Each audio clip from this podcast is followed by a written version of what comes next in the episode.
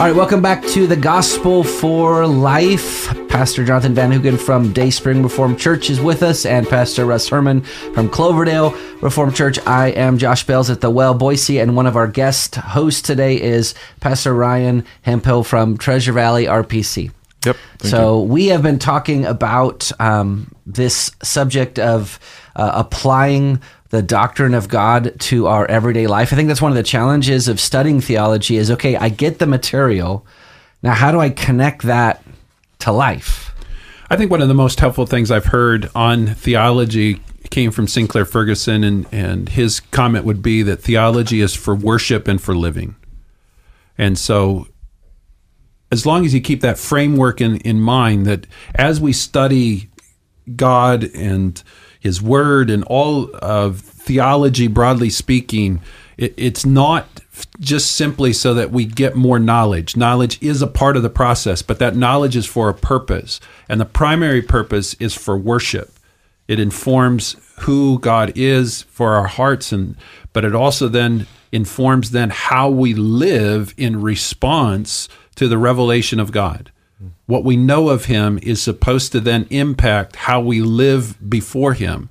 Worship, um, as Paul talks about in Romans 12, that, that that's our spiritual act, that it, it's, a, it, it, it's something lived out, not simply something that we do on a Sunday morning. Yep. Mm-hmm. Yep.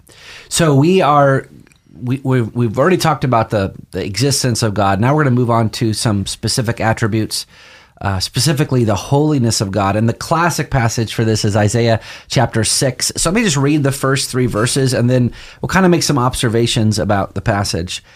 This is what the scripture says In the year that King Uzziah died, I saw the Lord sitting upon a throne, high and lifted up, and the train of his robe filled the temple. Above him stood the seraphim, each had six wings. With two he covered his face, with two he covered his feet, and with two he flew. And one called to another and said, Holy, holy, holy is the Lord of hosts. The whole earth is full of his glory. What are some observations that we can make about those three verses?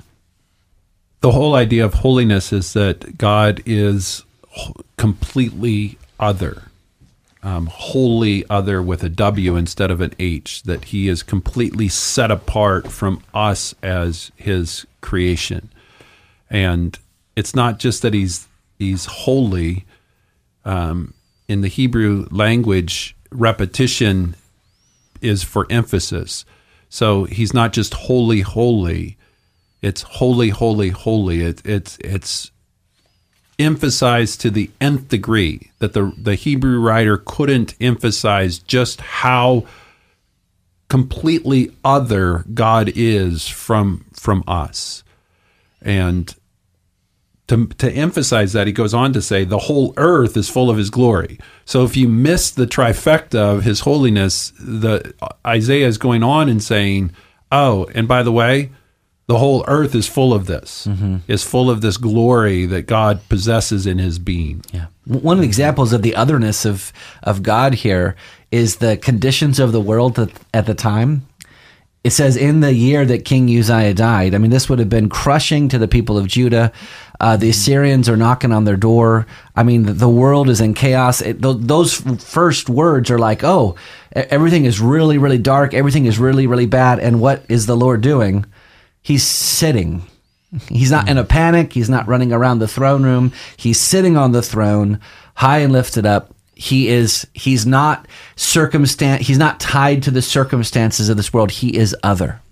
Well, he's above it. And, you know, we, there are two ways to think about God, and one is his transcendence, which is above everything, and then there's a and, the, and also that he's also immanent. He's actually in, relational with us, but um, in order to appreciate the relational aspect of God with us, we have to appreciate his total otherness, his transcendence over us.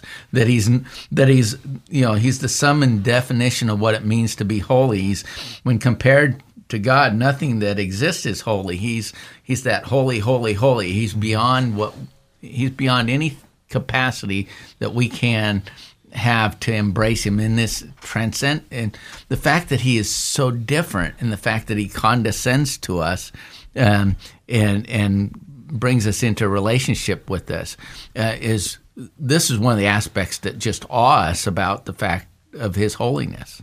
In a way that we see that you know here in these verses verse 2 above it above god's throne stood the seraphim each had six or each one had six wings. With two he covered his face. With two he covered his feet. With two he flew. This these seraphim they're righteous. They're holy creatures. They don't have a, uh stain of sin upon them. And yet what do they do in god's presence? They're covering their faces.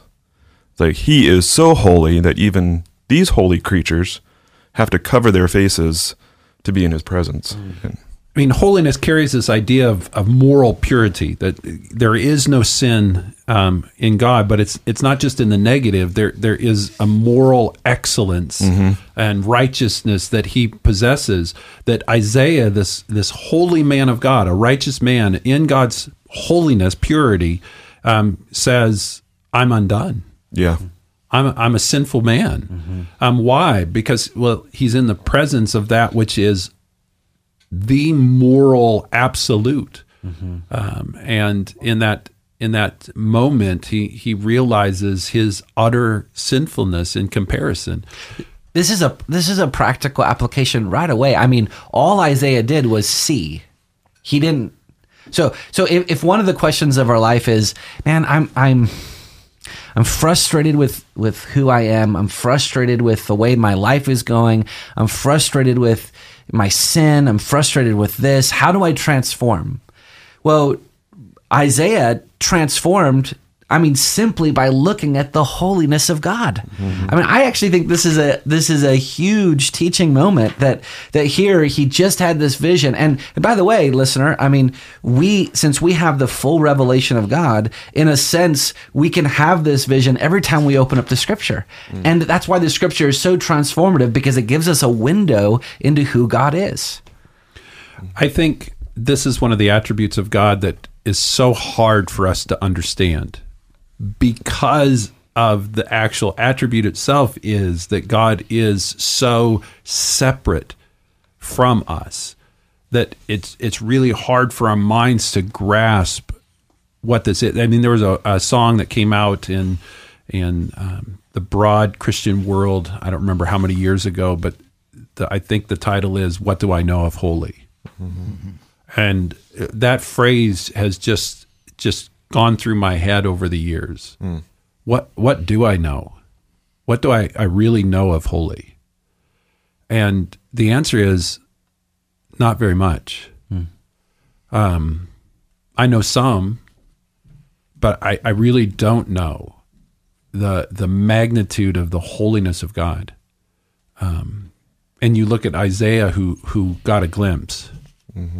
Um, the disciples got a glimpse at times of of Jesus's holiness on earth, and John does in the book of Revelation. And what happens? They they, they completely are undone in the presence of this. Um, if you're looking for people that actually know what they're talking about to talk about this, I would encourage you to listen to some of R.C. Sproul's teaching on the holiness of God. Um, buy the book, listen to his his talks on it. Actually, I think the the best message I've ever heard on Isaiah six is Sinclair Ferguson's uh, message. Um, I'm I'm getting emotional just because it is the best message I've ever heard. Is Sinclair Ferguson's message at at R.C. Sproul's funeral? Um, I don't think I've ever understood the topic as well as sitting under um, that talk. So it's worth going and finding, um, listening to. Um, to me, it was just a, a pure act of worship. there's a oh, Go ahead, there's there's a comfort too in his holiness as we think about it in that you know we're called you should be holy for the lord your god is holy.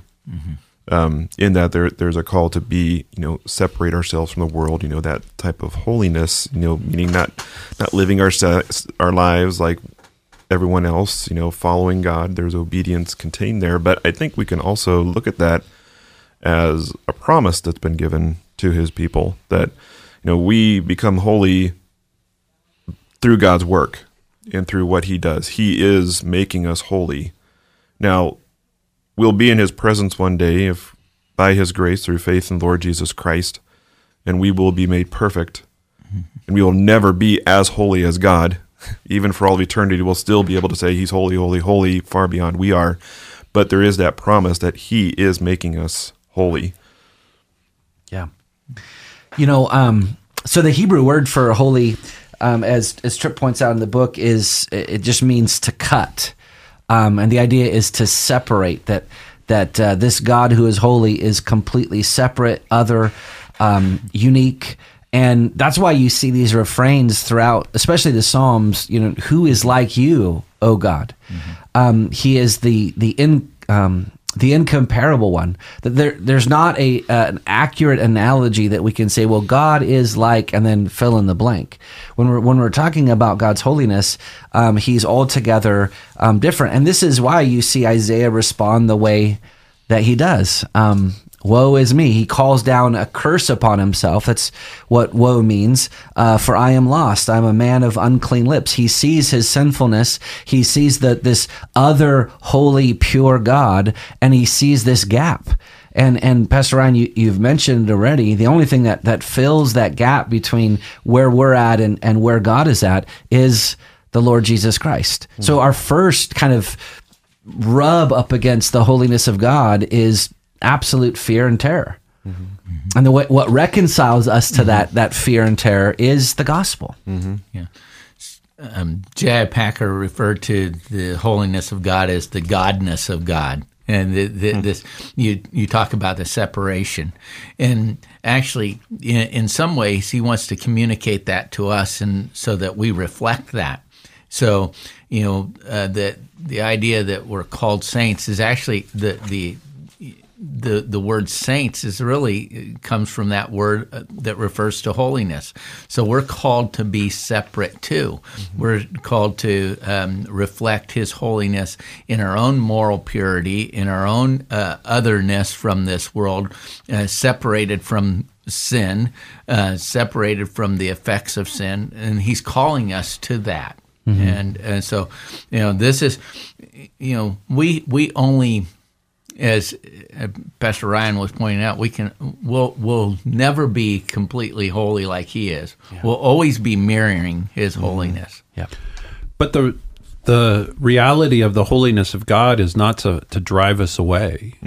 It's to actually drive us to God, and it it's driving us to the Holy One, um, Jesus Christ, and to be found in Him, and to be in union with Him. And what that does is that that we then possess um, the the holiness of Christ. Yeah.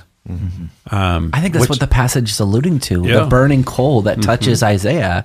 I, I think that's an image of the Lord Jesus Christ uh, being the propitiation for our sins and making us right before God. which is an amazing fact because you have to wonder well how in the world can we appear in the presence of god mm-hmm. it's not simply because our sins are forgiven that gets us out of hell it's the the imputation of the righteousness of christ mm-hmm. that gets us into heaven without mm-hmm. holiness no one can see god and we don't possess it but we do in and through jesus christ That's right. Amen. Well, you've been listening to the Gospel for Life. We hope that you have enjoyed these programs. If you've missed any, just go subscribe to the Gospel for Life.